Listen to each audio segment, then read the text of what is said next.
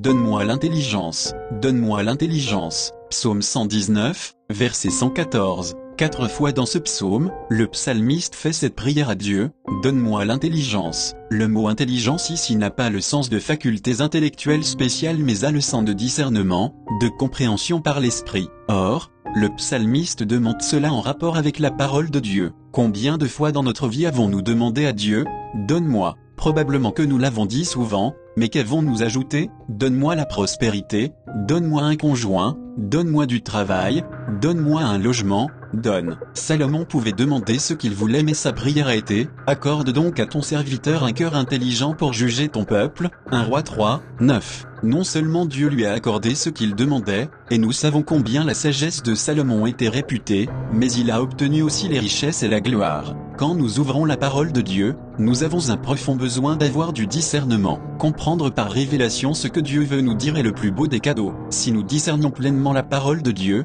nous hériterions de tout le reste. Malheureusement, pour beaucoup, la lecture de la parole est un acte religieux auquel il faut s'astreindre régulièrement. Mais bien aimé, le Seigneur ayant révélé sa parole aux enfants, même si le monde nous prend pour des idiots, nous pouvons avoir beaucoup d'intelligence pour Dieu. Ce qui est important, c'est de discerner qui est Dieu, au travers de ce qu'il dit. Pour ce faire, il ne faut pas être religieux mais amoureux du Seigneur. La lecture de sa parole deviendra alors un vrai régal.